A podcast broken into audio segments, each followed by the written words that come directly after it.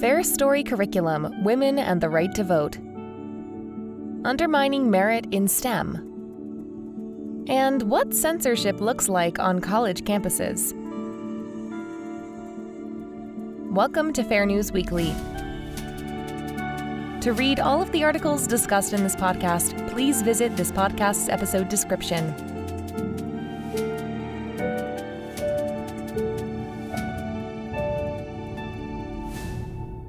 This week, we have released the 10th video in our Fair Story curriculum, Women and the Right to Vote, which traces the history and progress of women's pursuit of equal voting rights. To provide equality to all people, regardless of their sex, would require political and legal change, but that was limited by another right women were not granted the right to vote.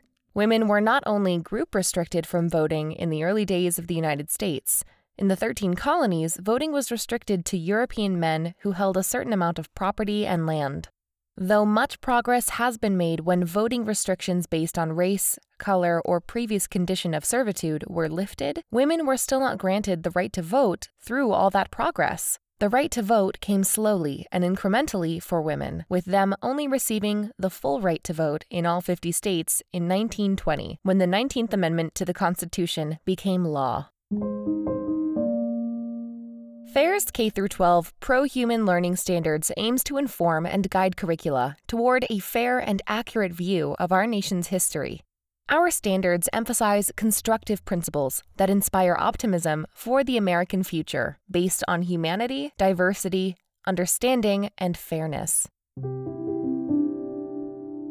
This week, FAIR investigative journalist Grayson Slover reported on a March 23, 2020 webinar by the nonprofit group Embrace Race, titled Building Meaningful, Healthy Relationships Among Kids of Color. The organization was founded by Melissa Giraud and Andrew Grant Thomas, a couple who created the organization to meet the challenges faced by those raising children in a world where race matters. Giraud and Grant Thomas interviewed three members of Families of Color Seattle FOCS, a nonprofit based in Seattle, Washington, that focuses mainly on increasing parenting skills and providing a space to discuss identity and race for families of color. During the webinar, parents were told the importance of parents connecting with other parents of the same skin color or ethnicity, and that they should encourage their children to think the same way. Do you value the civil rights and liberties of all individuals, regardless of their skin color, ancestry, or group identity? Are you interested in supporting and learning more about FAIR's nonpartisan and pro human mission and how FAIR promotes fairness, understanding, and our common humanity? Then join us this summer as a FAIR intern. $2,000 stipend provided. Applications are due on April 8th, 2022.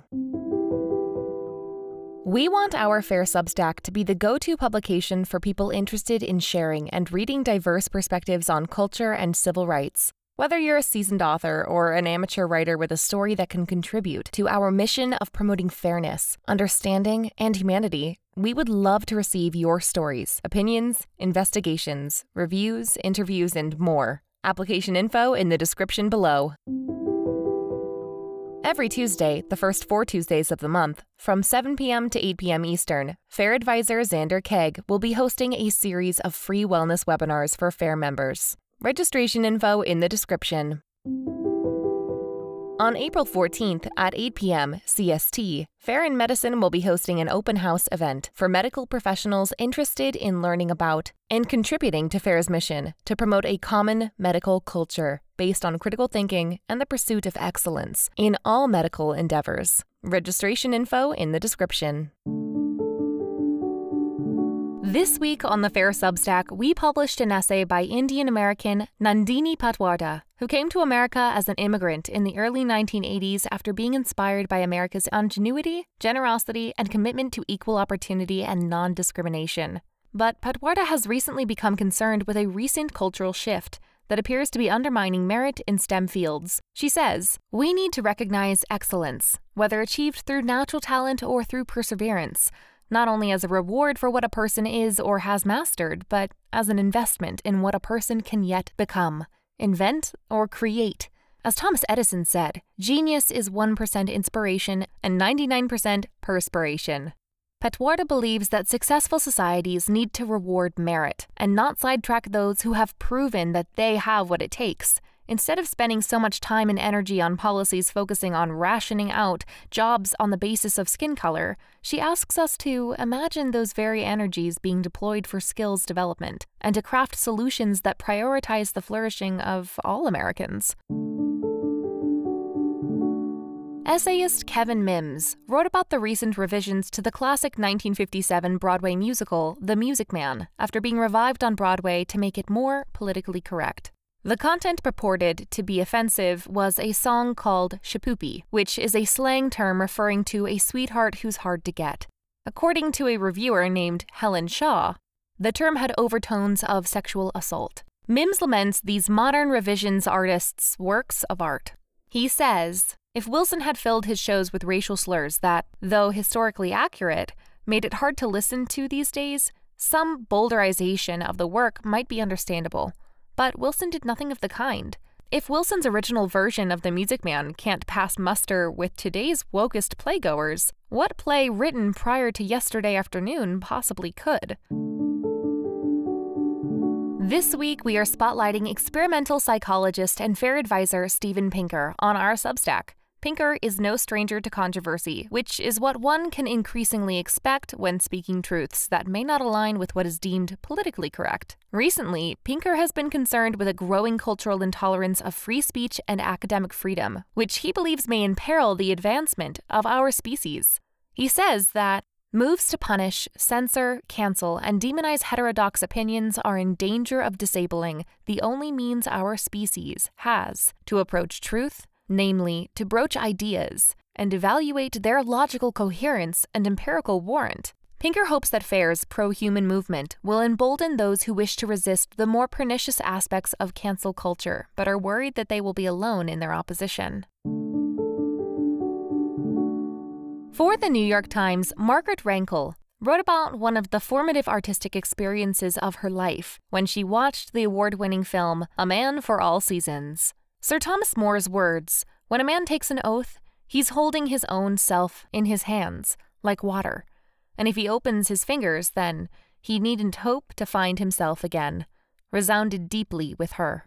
Though Renkl describes More as a genius, she is well aware that More was a complex and complicated human being who did many things we would describe as immoral today. But given that we are all imperfect, we should not discard valid life lessons due to a figure's imperfections. She says, but part of living comfortably in a complicated world means recognizing the complexity of human beings, their inscrutability, their ever changing priorities, above all, their capacity for self contradiction. Much as we might prefer it to be otherwise, it is possible for a person to do unforgivable things and also things that are remarkably beautiful and good. We do human wisdom a great disservice when we expect it to be perfectly embodied in a flawed human being.